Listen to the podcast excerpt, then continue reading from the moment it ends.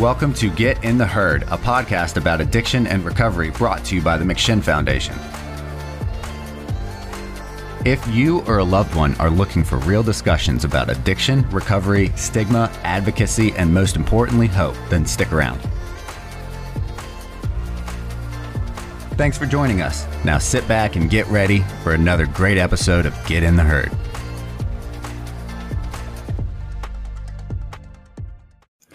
Good evening, ladies and gentlemen, and welcome to Get in the Herd After Hours. After Hours. I'm your host, Alex Bond.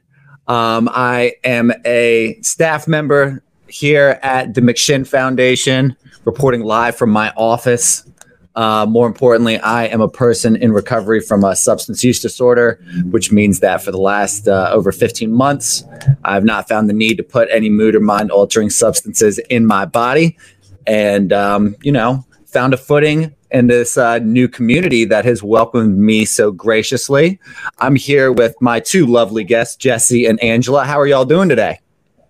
Doing good.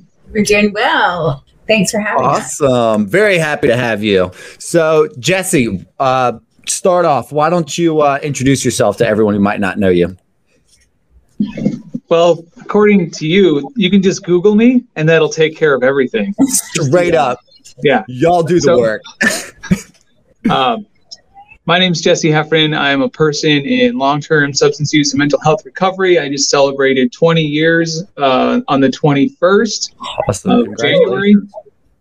Um, so, so half my life uh, in recovery so far, and it's certainly caused, you know, I mean, there, there's constant evaluation and constant looking at like, well, what is what does recovery mean? Because I mean, by by all definitions, like it's certainly not about substances anymore, right? So so it's about maintenance. It's about looking at other deeper things. It's about looking at the stuff between the lines. And so I'm grateful to be able to be in a space to do that. Um, I'm a recovery coach professional with CCAR. I co-own a business called Helios Recovery Services, where we train recovery coaches and provide technical assistance and consulting to states and agencies and really just focus in on building that what that like that recovery capa- recovery capital and recovery capacity within organizations and make sure that we're and and and just to start it off like it's not about us just being at the table. It's about us claiming that we actually have our own table and and that's the way change happens so. Yeah that's what we talk about on here all the time is is is you know, how do we get a seat at the table when it actually it's kind of about building our own table. Um, so um, I'm really interested to um, pick your brain a little bit, Jesse. I'm very happy to have you on. Um, Angela, why don't you introduce yourself to those who might not know you? Hi, so I'm Angela Mallet, and I'm a person in long term recovery from substance use disorder. And I have not used any mind altering substances or alcohol since February of 2016. So, in just uh, a few days, we'll, we're coming up on five years. So, that's an exciting milestone. Um, so professionally, I I am the director of outreach for an organization called End It for Good, and we work on drug policy reform and co- educating people and communicating the harms of the war on drugs, and then invitationally inviting people, even people we know who fundamentally can't get on board with us, and and and zoom out and look at these ideas. We invite them to the table because that's the only way change is going to happen. Is if if we start these conversations in places where they don't want to have them. So in a place like Mississippi, to be talk talking about you know harm reduction and and decriminalization and and a legalized regulated substance market what would that look like is is can be challenging but if we can do it here then i feel like it can be done uh, across the board Awesome. So Mississippi and Wisconsin in the house. Um, yeah. Very excited to talk about harm reduction with you. So I, want to jump in with like I don't know some softballs. There's some language that um, some of our viewers might not know or understand. I personally know what recovery capital is, but I'd like Jesse to explain what he means by helping people kind of assess uh, recovery capital and and gain recovery capital. Can you actually explain that to our audience what that means? Sure. There's, so there's two routes. One is like the capital of recovery itself, and I think McShin tries to pretend it's the capital of recovery sometimes. I, I am no spokesman, as much as this podcast may may perceive that. Just like I'm hoping John's watching. Um, but no, recovery capital. You got think about it like the things that we have available to us um, that help us initiate or sustain a recovery pathway. And I and I think the important part too is like when we talk about initiating or sustaining a recovery pathway, that we have this fundamental idea that it's not about me having a predetermined outcome of what recovery looks like for you. And and we use a lot of terms like uh, abstinence based, we use moderation based, medication based recovery. But to me, it all falls under this umbrella of like you know recovery affirming healthcare right and and so to help a person develop the capital in their life so that they can slowly see like here's the access to resources that i have and there's two really important elements of this one is like oftentimes there are more there's more capital available to us than what we might realize or understand and we don't know how to navigate those things the other part is that there's very real uh, equity barriers to those resources for individuals um, and and so like I might be able to say as a as a white cisgender person, like I can access all this stuff here in Wisconsin, where there's folks that aren't necessarily have the same level of privilege to access the same capital that I have. So it really varies depending upon who you are and where you are uh, when it comes to having those kind of resources available to you. Mm-hmm. Yeah, and I, I, think the the problem that people have is don't know maybe even the value of these resources that we have, or you know, for example, like a like a social community is such a huge resource that we either take for granted or don't realize how important it is to have it when we don't have it. Uh, for example, that was something that I was missing upon like first getting into recovery. So, um, yeah, absolutely. I think that's really cool, and and I hope this is just continuously educational. Um, for example, Angela, um, I, I, know that your experience with the harm reduction side of things, and um, uh, I, I think you were talking about those kind of difficult conversations that might arise, but I think that harm reduction sites are where that is like, I don't know, a a catalyst for those conversations where those are, are really easily happening. Can you kind of explain why that is or or the importance of that uh, conversation happening there on those harm reduction sites? Yeah, I hope you guys don't mind. It's almost bedtime, so we someone, love we love another guest. someone's needing a little snuggle. Uh, so, you know, in I am sure I will. I am positive that in many places across the country, harm reduction programming has become the norm, right? And and our state agencies are allocating dollars toward it, and and they are are listening to the research that shows that people that engage in harm reduction programs are more likely to access treatment, and on a continuum, will eventually, you know engage in long term sustained recovery. Uh, however, in the deep south, that's not the case right? Our in Mississippi, the barriers that I've ran into, it is it's actually illegal for me to open a harm reduction facility here. Hmm. And and so we can't do syringe uh, exchange programs. We can't do testing supplies. We can't do clean supply distribution uh, because it is all considered paraphernalia and it's part of our, our Narcotics Act of 1972 that has not been re- repealed. So we've come in with bills, numerous ones over the past four years to try to have that removed, and and they are killed each time. Uh, so so what that says to us is that we need to back up. Obviously, the right people and enough people are not understanding what the problem is. Right? They're not understanding how how drug use is exacerbated by punitive measures. And so we at End It for Good, we have, have tried to zoom all the way out and bringing very basic education and, and messaging to the citizens across the state and across the Southeast that, that the war on drugs is, is essentially making this problem worse. It is not, we're not seeing the outcomes that we intended to have. Yeah, yeah, absolutely. It, it, it's definitely been a, um, a step backward, and it's just been hard to kind of over overcome. So at least just as a quick anecdote, I had um, someone here today who recently celebrated like a year clean, and they get the Vivitrol shot, which I, I would consider. Uh, you know, it's not a needle exchange, but it's I consider it harm reduction in, in some sort of factor.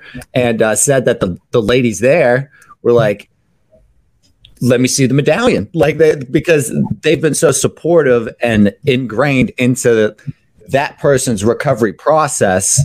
Um, it, it's so much more symbiotic. It's it's people who aren't you know just a face and a name um, coming in to get a shot. It's it's people who create these relationships, get educated on recovery, and a lot of times then they get into recovery, or it's the other way around. So I think they are definitely vital. Um, Jesse, are they you know? Are they a little more fluent in Wisconsin, or kind of like maybe maybe what what's your take on on harm reduction in general? I know that we all kind of root for it and the blockades to it, but how do we get over them? Yeah, so it's what's interesting in Wisconsin. So we've had uh, we had a program called AIDS Resource Center Wisconsin, and for a long time that pro- that provided the uh, the primary funding for needle and syringe exchange through their programs, in addition to accessing uh, medication. Um, as well as other programs. And so we've had that for cl- quite a long time, even before I was familiar with the term harm reduction back in like 2009 and 2010. This program was providing that, and they've just continued to expand it throughout that time period. Um, so I, I, think there's definitely a lot of options for folks here in Wisconsin, but there's also like again, like we talk about those systemic barriers, and we talk about there were there were some folks that that kind of lobbed the idea out there of an overdose prevention site or a safe injection site, if you will, right? And and of course, you know, folks come marching in and saying like that'll never happen here, but we have more bars per capita in the state of Wisconsin than we have like churches and grocery stores, right? And those are pretty much just unsupervised locations where people are drinking themselves. And, and then, you know, you look at the fallout from that, right? And, and alcohol kills more people every year than, you know, opioids and, and fentanyl and things like that, right? And so it's a much greater problem. So I, I like what Angela was talking about, like really zooming out to like sometimes like this 101, 5,000 foot level of like, this is good, this is bad. You're not getting the return on investment that you wanted to. But again, gratefully, we have some programs and we've had some pretty progressive measures that have allowed for, you know, needle exchange and continuing to have that kind of education and, of course, access to naloxone, Narcan, and things like that too. Mm-hmm. Yeah, that's really important. And, and, Angela, does does harm reduction also include that uh, education piece, especially in like a public education sort of system, or is it kind of just like flyers get handed out? Uh, I, am kind of curious about what the the other part of harm reduction is that we don't always associate with, um, because you know my brain immediately says needle exchange uh, when, when I hear harm reduction, but I, I think it's a lot more than that. And I was wondering if it is to what aspect, at least um, from from your stance? And yeah, so so to me, I would define harm reduction as anything that reduces the harms that come along with substance use, right? So uh, a, a, simple form is is medication assisted treatment, right? So that's that's harm reduction. Narcan distribution and access to naloxone is also harm reduction.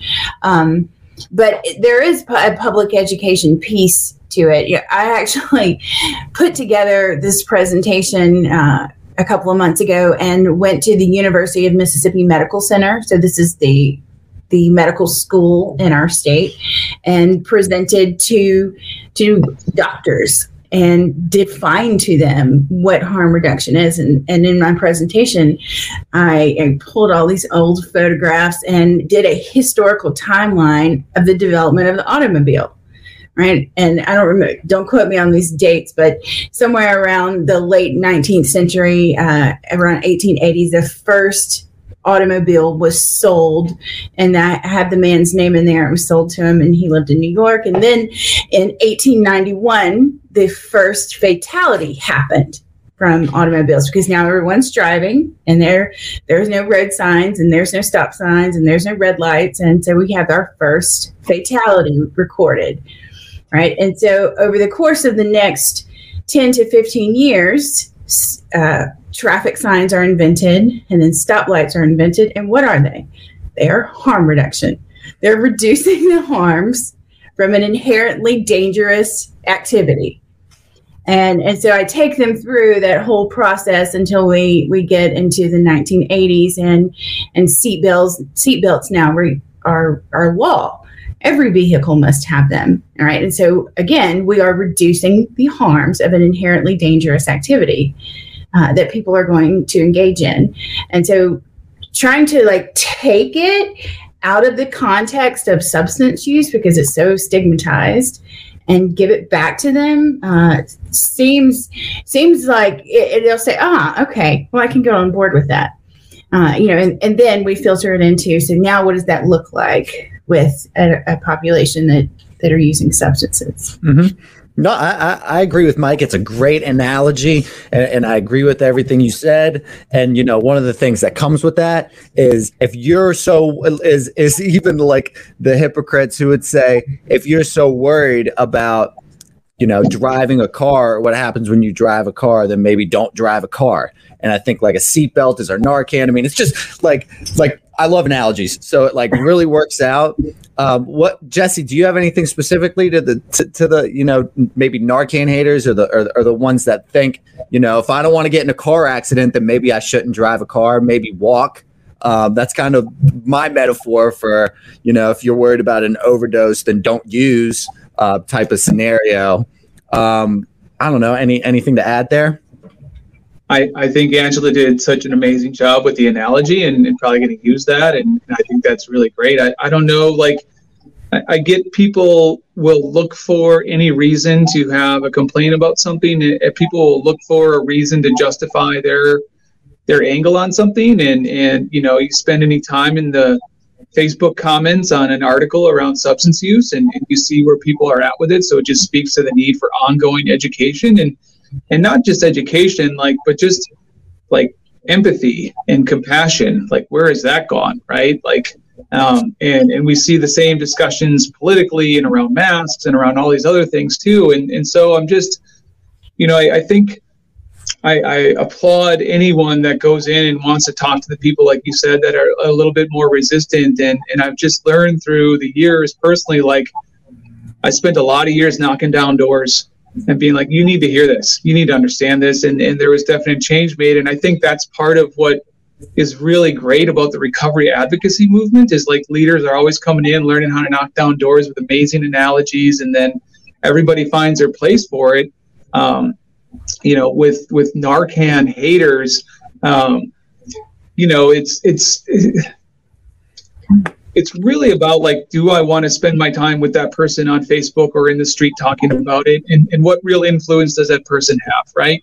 Like Angela said, regardless of, of how many people thought seatbelts were going to be against their rights, we have seatbelts, right? Regardless of all these safety measures we currently have, like, you know, our phones don't blow up anymore. They recalled the phones that blow up, right? You don't want a phone that blows up, don't buy a phone. Um, mm-hmm. science and and reason i think will win out eventually it's just it, it's unfortunate that it usually wins out when it costs more money to change it than it does to keep it the same mm-hmm.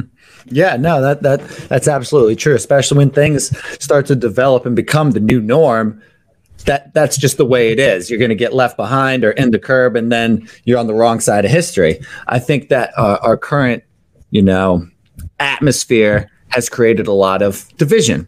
Um, I am very, uh, what I don't want to hesitant with media in general. Um, ironically, speaking on a podcast, um, I think media can be manipulated very easily, and it creates a lot of divisiveness. Angela, do you think it's important that we, as a recovery community, all agree on the same stuff and have a clear and concise message? Or is it just going to be natural that we're, we're not all going to agree on everything? So we should kind of like stick with our guns on certain things. Stella says we must all agree on things. I Stella said we must all agree on things. You heard it from the mouth of babes. Uh, you know, so I I respect diversity. I want to, I never want to feel or go down the path where I feel like I'm the smartest person in the room. Uh, and then that was taught to me very early in my recovery. I, I got sober from forced abstinence in a 12 step program, uh, forced abstinence by drug court. And, um, and I made, you know, it was a, a huge, huge leap for me to get to where I am today, where I see that that almost every harm that our society faces is from the war on drugs and from criminalizing substance use. Uh, and I, I actually believe that the way that we are the the way that we're going to decrease the most harms would be to have a legal a legalized and regulated market where anyone who chooses or needs to engage in substance use does so under the care of a doctor not under the care of a drug dealer right? And so that's a whole nother conversation as for what that can look like. But to answer your question uh, we have to hold space for everyone's opinions and and you need to like the way I try to deal with people who I know don't agree with me or are opposed am a, who are opposed to our work um, is that I, I practice a harm reduction principle with them. I, I meet them where they are and I do not force my beliefs on them. I am respectful. I'm always kind. I'm always engaging and I hold space and I try to understand like what are their roadblocks. So what I I I was on a uh, a training. It's been a couple of months ago with the people from around the country, and our founder Christina Dent did a we did a book discussion on the book Chasing the Scream, mm-hmm. and one guy I cannot remember his name. I think it might have been Michael Crouch, and I think Mike Todd knows him. He said that the visceral response that you get from people, especially people in recovery, when you talk about decriminalizing or legalizing substances. So that's a trauma response for them. And I was like, oh, oh, it is. Because these substances cause massive amounts of pain in their past. And so now here we come along talking about decriminalizing. Like that's super scary to them. Just even that thought can can send send them you know could derail their recovery for some people and so i have to be considerate of that you know i'm also i also try to be really considerate of people who have their whole careers have been spent enforcing our current laws right so not every law enforcement officer is, is a terrible person. Not every DA or prosecutor is the devil or judge that sentences people to prison. They're not all bad, right? I, I believe if you dig deep down, they all want to do good and they they believe that they're helping. But the laws that they have to enforce are harmful.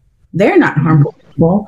And so what does that look like when you come in a room and you and you say we need to decriminalize and we need to get rid of all of these punitive responses to people who use drugs and and so that means their whole life's work could have been wrong and and you have to be you have to be careful treading in those waters and you have to be respectful and kind and and consider how they might feel.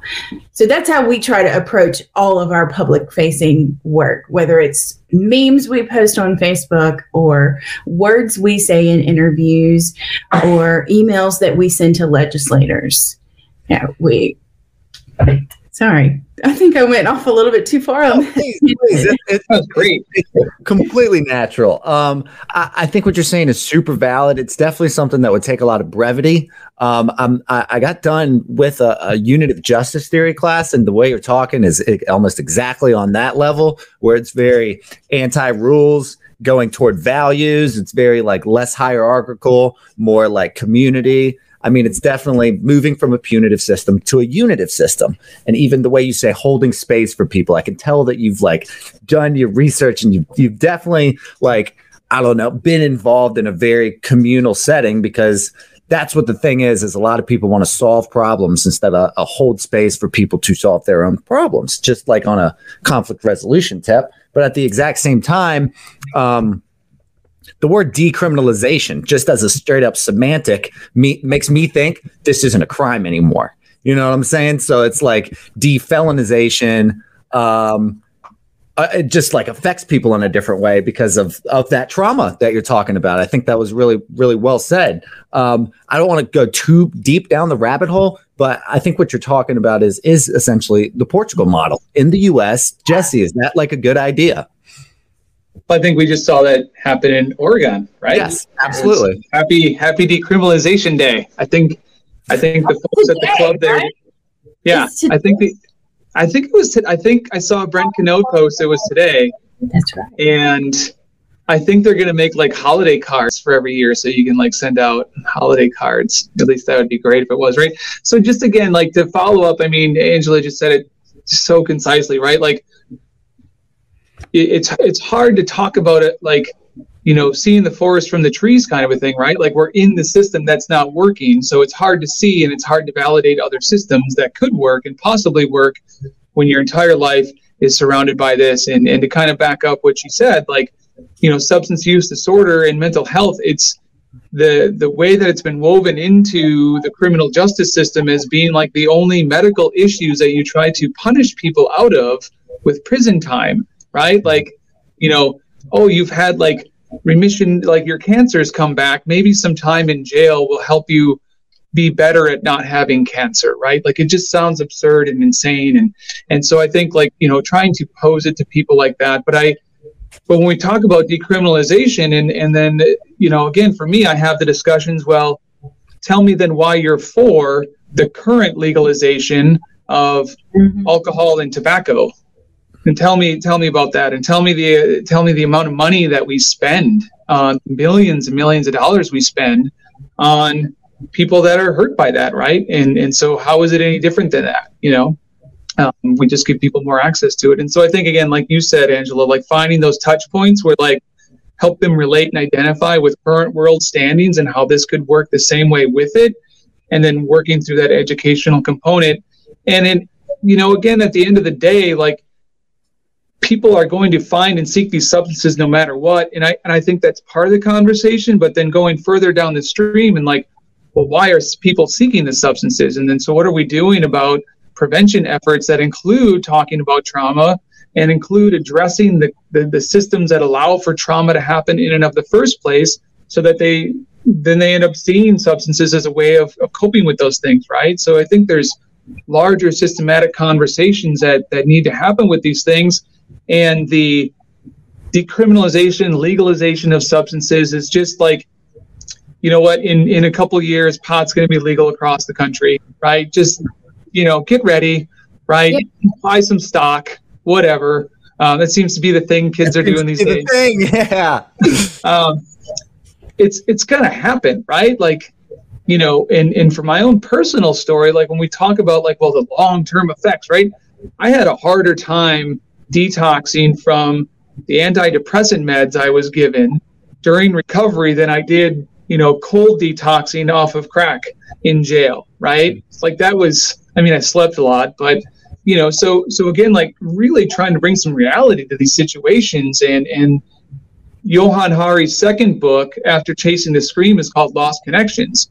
And he talks about how the pharmaceutical industry skews test results so that certain meds will be passed and that more people will take them, right? And so it, it, then it blows the whole lid off of that thing, right? You know, of course, 47% people got better. You only had two people in the study, right? So it, it, it really looks at, again, like, what are the meds that they're making? What are the meds that we're fighting against? Why are we fighting against them?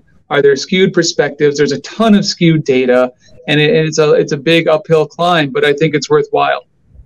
So, so how do you do that, Angela? Is that like a step by step process? Does it start with a, a grassroots thing, or do you do you go big and then work smaller? Do you go the other way around? I mean, you know, different strategies, but I, I think, um, I, I so don't know. I think I am by no means the expert. Stella is the expert around here, but uh, you know, I, I think the that all meaningful change has happened began at a grassroots level, mm-hmm. and and yeah, I I have a feeling that you could trace back some of our most monumental social advances and and there will be the people that that Google tells you get take credit for it, you know, or like the president who signs it into law. But if you follow that movement back, you're going to find a group of normal everyday citizens like Jesse and you and Randy and Mike Todd and and those people are the, were the driving force to gain this momentum um, so to, yes, it always starts grassroots. And and then later on down the road, someone else will take credit for it, and that's fine. We don't care. We just want change to happen. Um, no, that's a great attitude. Mm-hmm. I don't. I yeah, didn't mean I mean, to cut you off or anything. No, I, I was just going to to to kind of go dive into. You know, a friend of mine when I came back from Mobilize Recovery, uh, Christina, the founder of End It for Good, uh, who's a, a, dear friend of mine, and, and, now we work together, we had lots of conversations about the conversations we had at Mobilize Recovery and and some of the challenges that were that were put uh, before us when we were in Vegas in 2019, and and so from from us talking through it, we we decided, you know, we don't want to preach to the choir because whether or not, you know, you're in recovery from this and you did it abstinence based or you did it non abstinence based, whatever, um, we, I feel that we're all a collective. And what we need to be doing instead of talking to each other, we need to be outward facing, talking to the people who who uh, who view themselves as different from us or or view themselves as removed from the conversation mm-hmm. so you know I I spend a lot of time talking to soccer moms who who in their you know in their daily lives don't have a, a dog in this hunt you know and have never even considered why our drug laws are harmful. And mm-hmm. they, they feel very removed from the issue. And it's like and then once you explain it to them they're full of empathy and they're full of compassion. They're like oh well that makes sense. And no if that happens to my kid i don't want him to go to prison.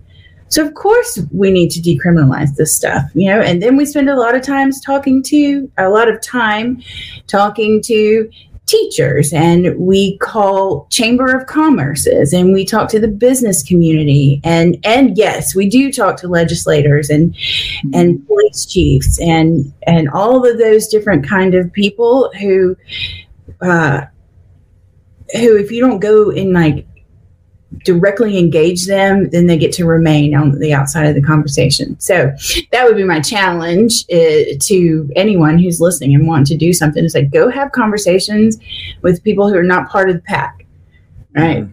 Go talk to people who who aren't that are, that are part of the herd. Yeah, they are part of the herd. Thank you. So, yeah, they should get in it.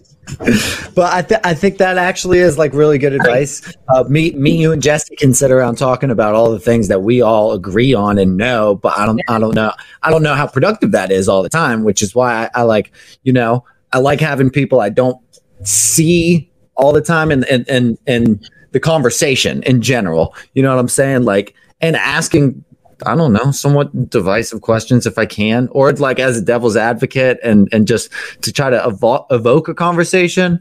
Um, Jesse, you've you've had your hands in a lot of like pies, to my understanding, throughout throughout your recovery journey. Um, you've kind of been everywhere, doing everything. Can you like explain? Um, I don't know some of the things that you've been most passionate about, and some of the you know better successes or, or, or achievements that have made you especially proud um, as one of these people in the grassroots movement? Like one, I love that that saying. What is it? They didn't have a dog in this hunt. that's, that's great. I'm like, like my grandpa just snuck out. That was good stuff. Yeah.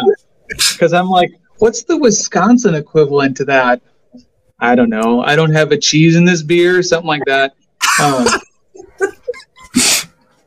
so, but but but your, I, I guess I want to kind of talk a little bit about um, the the change piece too, because so Please. so previous to starting up a small business, Helios Recovery, and and, and so I worked for uh, what a place called Harmony Cafe. So it was a program. So our Goodwill Industries all goodwills get assigned a certain area within a state or a jurisdiction and our goodwill covers about 36 counties about the across the, the middle of wisconsin. And um, they started up this program called harmony cafe in 2006 and it basically was a community hub for live music for support groups for diversity conversations. Like it was just it was where it, it was at. And then eventually um, there there was an lgbt youth support group called the Partnership that moved into it as well. And in 2006 and 7, when I joined AmeriCorps, which was probably the best year of my professional life, being a part of Runaway Outreach Services for AmeriCorps,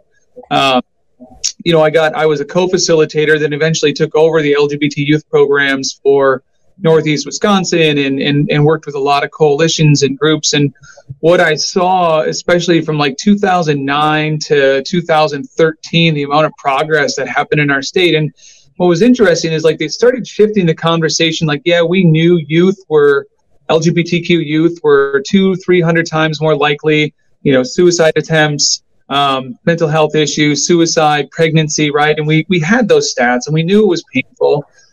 But then what came along was really fascinating. Is they said, you know what, adult LGBTQ people also constitute for about eighty million dollars in un, you know, tapped revenue in the state of Wisconsin. And then all of a sudden, all the chamber's ears perked up. They're like, there's this group of people, and no one's advertising to them. And then it, and so I, I love watching innovative models. I love watching um, how buzzwords change. I love watching how how trends come and go, and so it, it got me thinking like, well, what about the the unprecedented amount of money of people? Because I I make up that people in recovery are are extremely loyal to brands that are loyal to them, right? That's why we get all the things that we get. Imagine if not only was the recovery community like this constituency um, that that we could sway politically, but also like it was one that was marketed to, right? Then you would start to see how things change. If you went and said, like, you know, if you see X amount of people into the recovery community, and if they stay in recovery, whatever that pathway is for six months, they they need to spend their money on stuff, mm-hmm. right? And it's and it's going to be more than energy drinks and cigarettes. They want to spend it on things. So so I think one of the most successful things I saw was and and, and had a small party and like one the city of Appleton became the place that uh, first offered domestic partner benefits at at a city level. And and again that didn't impact the youth I was working with on a weekly basis because we talked a lot about LGBTQ specific history and safer sex education. But the indirect impact of a city saying like we're safe now right? Like it just relieved what we would call like the toxic stress that they experience on a regular basis. And they're like, now they view Appleton as a safe city. And then you started seeing businesses putting rainbows on the outside of everything, right? And so you saw the sway happen. Now, granted, this move, this this uh, movement's been happening since the '60s with Stonewall, where women of color like started this whole thing, right? And and it's been built on their shoulders and and then again when it started impacting and then it swayed into well now there's money opportunities. And unfortunately i think a lot of it comes back to that. So i've i've had the the chance to be a part of a couple cool things help you know with some legislation introduction but but really my passion like i got to train recovery coaches last week you know and they're going to go impact hundreds of people. And, and if i can go in there and talk about being compassionate, meet people where they're at, talk about harm reduction, talk about like you need to get ahead of the curve on all this stuff, and really just try to somewhat soapbox in education to them. Um, that that just means a ton. I, I love seeing that work, and I love seeing people go through that process and go out there and make something out of their lives and their recovery, meet people where they're at. No, I I, I absolutely agree. I, I bet you're you're a, a much more experienced and better trainer than I am, but I, I, got to do the exact same thing last week to some people that came down from Connecticut, like all the way from and and did the exact same thing, training recovery coaches. So, so like it's super cool. One that we can have a conversation like this, Virginia, Wisconsin, mm-hmm. and Mississippi, this in depth and cogent. But the fact that we can also be doing similar, almost identical things for the recovery community in our own little way in different areas. And then it all just creates this big, you know, for lack of a better term, like melting pot of, yeah. you know, success. I, I just think it's like really beautiful. So I, I, just, I'm getting so much education throughout this whole thing. I'm loving it. Um, Angela, can I ask, can I ask yeah, Angela yeah. a question? Please, please. Um, this is dialogue. You like, uh, so the the recovery coaching harm reduction pathway. Mm-hmm. Have you seen done that? I'm interested to hear your thoughts on it. I have not done it. So I have my in Mississippi. It is uh, peer support specialist, certified peer support specialist through the Department of Mental Health, and I am a trainer for them. Uh, nice. We had our last training in December, so. Uh, my, I consider one of my biggest victories of 2020 was uh, the director of the alcohol and drug services uh, asked me to be a trainer for the recovery focused peer support training. And and I tweaked the curriculum some and he let me insert Johann Hari's TED Talk into nice. the so it's like on day one they're getting introduced to to bigger causes of addiction rather than than what they might have just been fed in treatment. Um, so no, I have not done the harm reduction recovery coach training. I'd love to. Does Helios do that? Um, I've been talking with Jim Wuelfing, who was one of the creators of the curriculum, and, and looking to hopefully get in on one of the trainings soon. Um, I, I, again, like I just, I, I, feel like there's just so much innovation opportunity in all these areas, and again, to, to really treat people like in, in this pathway and, and to be able to get those things out there. So, if if I'm training it ever, I'll let you know. But if I hear of a training, I'll definitely both know as well. Yes, please do. I'd love to join. Yeah, absolutely. I guess as as a larger question, how do you guys get access to these trainings, or how can you recommend people watching this find these resources to, to trainings? Because you know we can sit here and try to like educate as much as possible in a in a fun dialogue like this, but I think uh, anyone else like me I need to sit down and focus on like a training if I want to like maybe synthesize the information that can make it applicable. Do, do y'all have any recommendations to those watching and how to like find any of these train? Like, I know that's kind of a huge question, but like, how, how do you find some of this stuff? Jesse, you look like you got a smart bond. Jesse and Randy are are are my go to when I'm trying to to see what the new trainings on the horizon horizons are. Um, so I think I'll let him answer to trainings, and then but then I'll I'll give you guys some input on on just virtual education events that are not training specific. Yeah. Yeah, because from my experience, it feels like it's just like networking, like knowing the right person doing a training. Yeah. Well, it's really important too. Like, and so you know, once upon a time, early in recovery, I took a career development and analysis class, and they do like Myers Briggs professional astrology stuff, and and like you kind of find out like you should be this or that kind of a thing. And I feel like the amount of people when I was in treatment that wanted to go out and be substance use counselors really wanted to see like their experience as sponsors just being paid for it, right? And and so like if you if you're considering becoming a recovery coach or a peer, like there's a lot of different kind of things you got to consider, right? One, you got to think like, well, is this a certification I want so I can be billable in my state? Is it that I want to go and pursue a curriculum that really speaks to me and then I want to get that certification from them so that I'm employable in different places or maybe for them, right? And then there's like national and international certifications that you can carry with you. So the Wisconsin State certification, uh, peer specialist certification is great here, but it doesn't travel anywhere else, right? Whereas other states recognize each other's trainings. The CCAR model, which I'll plug here. Uh, yeah. Uh, so, um, Randy Anderson and I will be offering the Recovery Coach Training Academy um, in in April. Uh, I believe I know he's watching the 19th through the 24th. Um, and we do four days of the RCA, but we also do two days of ethics, which we think is really important for recovery coaches to understand this lane and role. And and I'm not like this is just the pathway that that spoke to me. I took the training back in 2014, and I, you know, this was when I was still with Goodwill because I, I had kind of my foot in two worlds, and so I was seeing like in the 12 step community, like people kind of talking about and not understanding how to navigate services and access things, right? And then at Harmony Cafe, like I knew of hundreds of nonprofits and I could just access them like, this is how you do that, right? So I pitched a program to do uh, recovery case management, and then it, it ended up becoming a, they paid for me to go get trained as a coach, and I've been training ever since. I, again, like this is just the model that I think works really well, and I think um, gels into recovery community organizations really well. Um, there are other models that, that gel better into like county service models or medical based models. And, and again, it's just about doing your research and finding out what does it mean to you and, and how do you want to use it in your career, um, either to be a paid person or just to have the letters after your last name. Mm-hmm. Yeah, I, I know at least like in Virginia, we have like a, the certified peer recovery specialist. It's kind of like is like our certification or whatever. But what exactly that means and what they do as paid employees is like it's kind of here and there. You know what I'm saying? Like ideally, it would be um, I think there should be CP.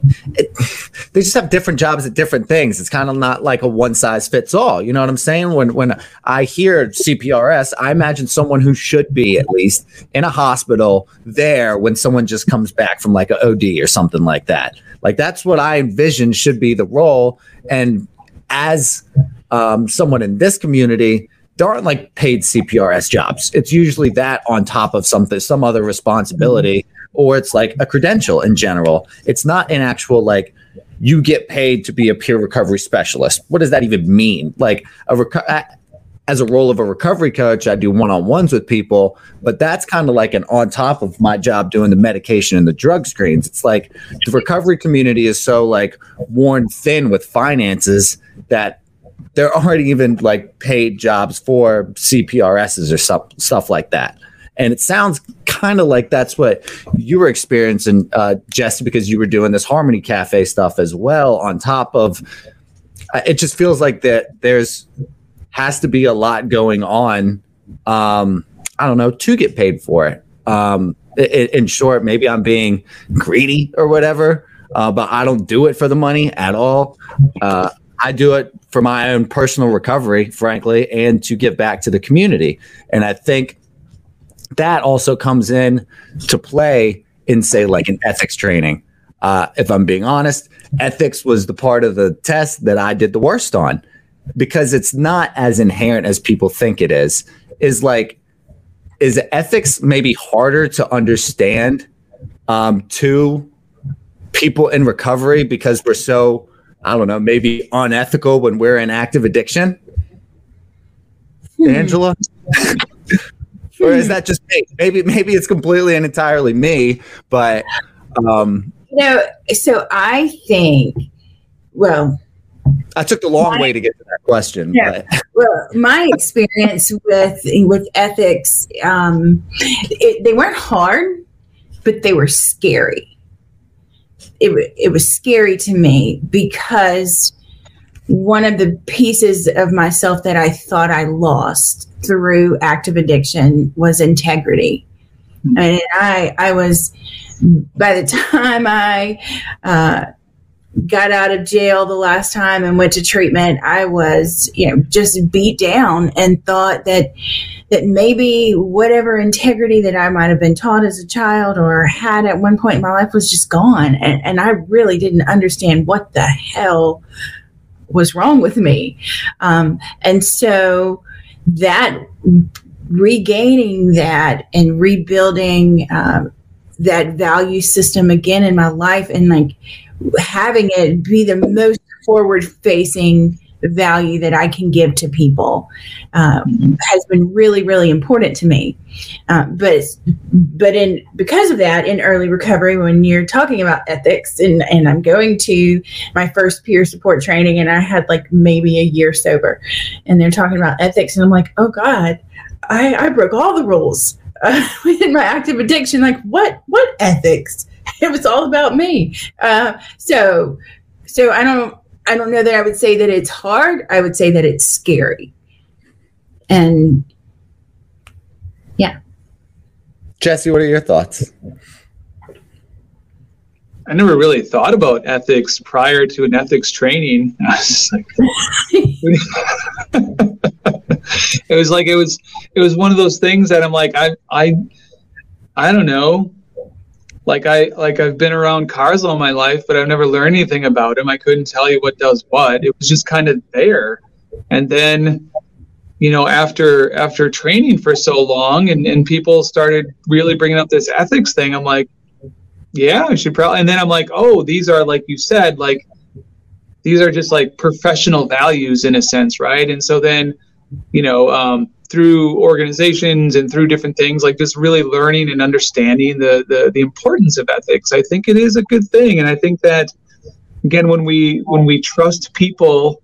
Um, and we err on the side of, of like really valuing people like they they they'll understand ethics and they'll they'll get where why it's important to have these things collectively and you know and, and we, as we've seen you know even within our own recovery community right like there are there's a spectrum of ethics as to what's okay with you know behavior how people get leadership positions where you take money from there's just like a gamut right and you know, at the end of the day, it's like, what can you live with, right? What can you walk away with, and and and still be you with, you know? And and I think that's what helps with ethics, you know, just starting that conversation of of what those things mean, because we're never going to agree on all of them. No, I, th- I, think that's very fair, and and it reminds me of when you said um, that some people who were taken, you know, peer specialist, um, recovery coach,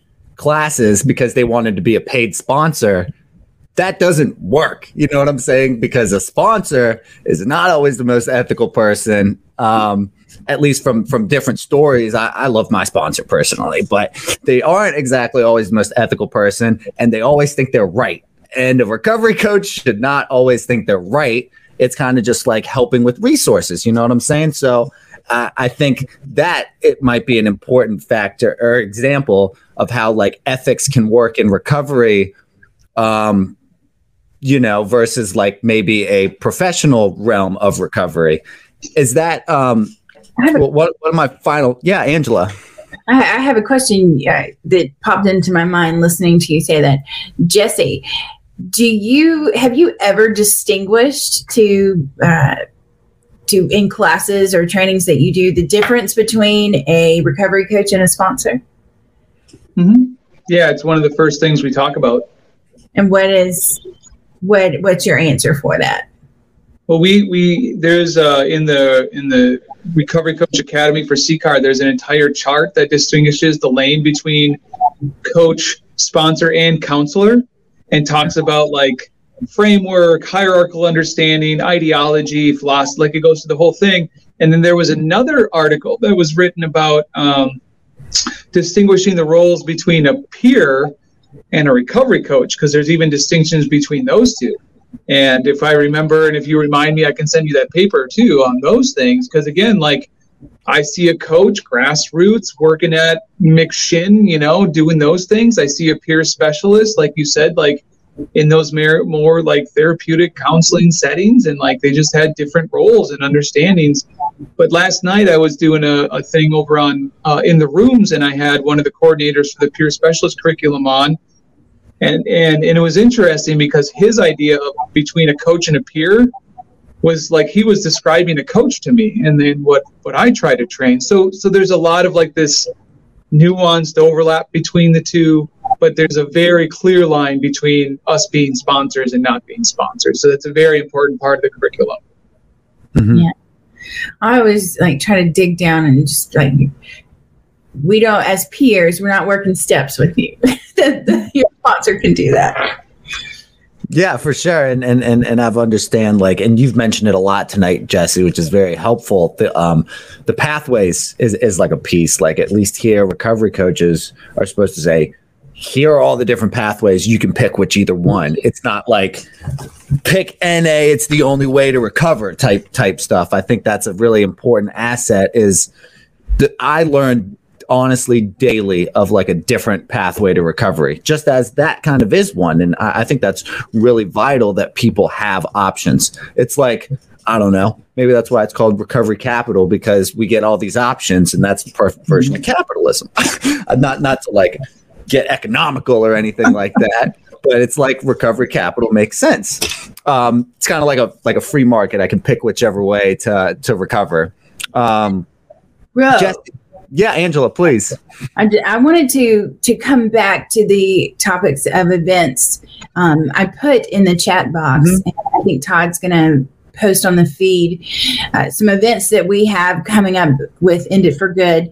So on Thursday of this week, we are hosting a virtual book discussion of Chasing the Scream, and Johann Hari is going to guide it for us That's Yeah. awesome.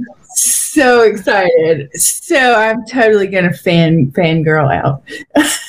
um, and then on on February 11th and uh, February 25th, we are are having virtual community discussions, and anyone is welcome to join. They're like lunch and learns, and so we come in, and Christina will do her TEDx presentation where we look at the history of the war on drugs and and how uh, it is causing harm across the spectrum.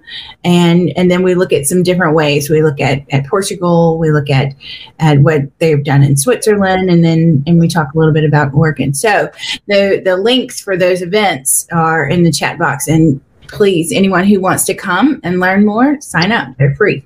Definitely. send, Any- anyone those listening? too? Yeah, send those And out anyone anyone that's listening right now might might listen to this afterward. That's enditforgood.com slash events. Enditforgood.com slash events. It sounds very informative. Like this the, the gift that keeps on giving information. Um I really appreciate that. Um any any final thoughts before we wrap up here, Jesse? Final thoughts. Um, it was uh, I really appreciate the opportunity to come on here and get in the herd. I feel like I've earned some like another like a punch on my my recovery card, like I've done what the cool kids are doing. So that's Like awesome. passage, Um. Yeah, right. Um, no, I, I think uh, you know for those listening or to listen, I, I think the biggest thing is you know it, my my hope and, and, and something that dawned on me like a couple of weeks ago. I said if you don't think that the recovery community is capable of making an amazing change, think about the Americans with Disabilities Act. Right, you cannot go into a building that's not compliant today. Mhm. Right.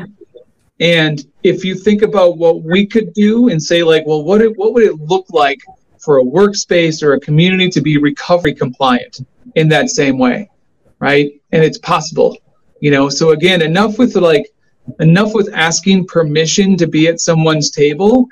There, if there's really 23 million or 25 million people in recovery, we have a large enough table, right?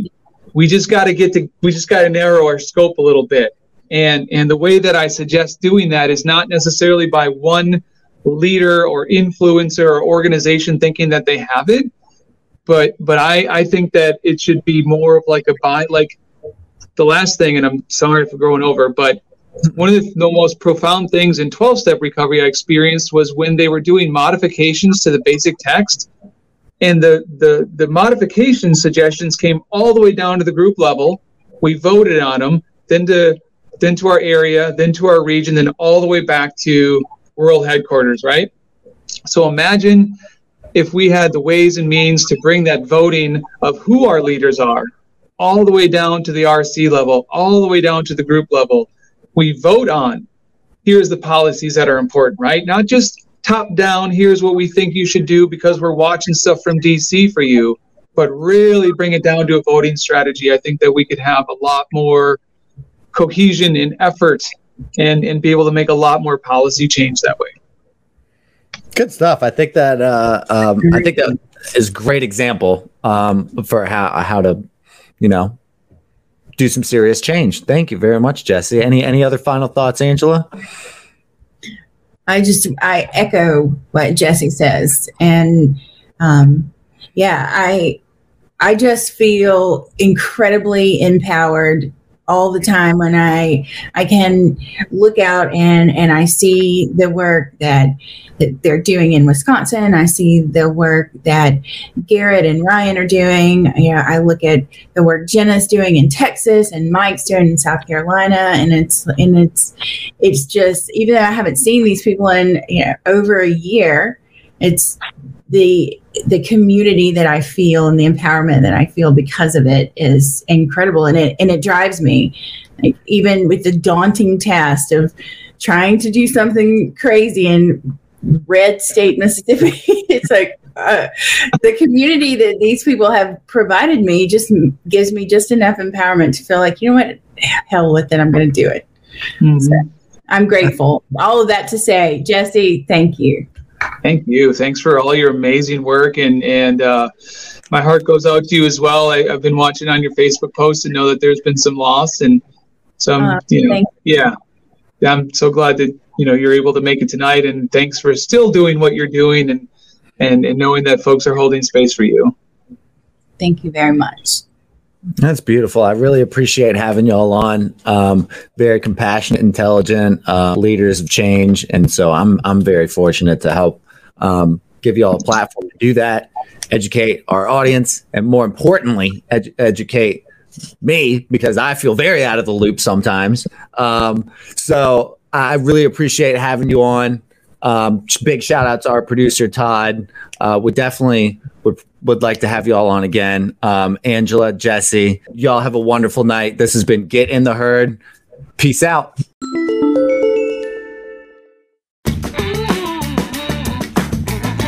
Hi, everyone. I'm Honesty Liller. I am the CEO of the McShin Foundation and a woman in long term recovery. Since May 27, 2007, I have not used drugs or alcohol. Woo woo! Thank you so, so much to the Richmond Times Dispatch and all of our voters for Get in the Herd podcast. Those podcasts are amazing. Not only has it helped thousands upon thousands of people in their recovery, as well as family members, but it has helped me in my personal recovery. I get to listen to them now in my car through Spotify and iHeartRadio. And it's just really, really important for us to be innovative in the addiction field and the recovery community. So when COVID hit, we had to be innovative. You know, we really had to think of like, what can we do to reach people that cannot go to 12 step meetings? Smart recovery, faith based, whatever um, that we're shutting down constantly. So we were innovative here at McShin. Let's start podcast. So with Todd, John, Alex, um, and some other staff, you know, we all just kind of jumped in who can do what. And um, with Todd's lead and John's lead, the podcasts have been amazing and we're still doing them today. So I want to thank you for all of your votes and all of your energy and all of your support of our mission of healing families and saving lives. Thanks.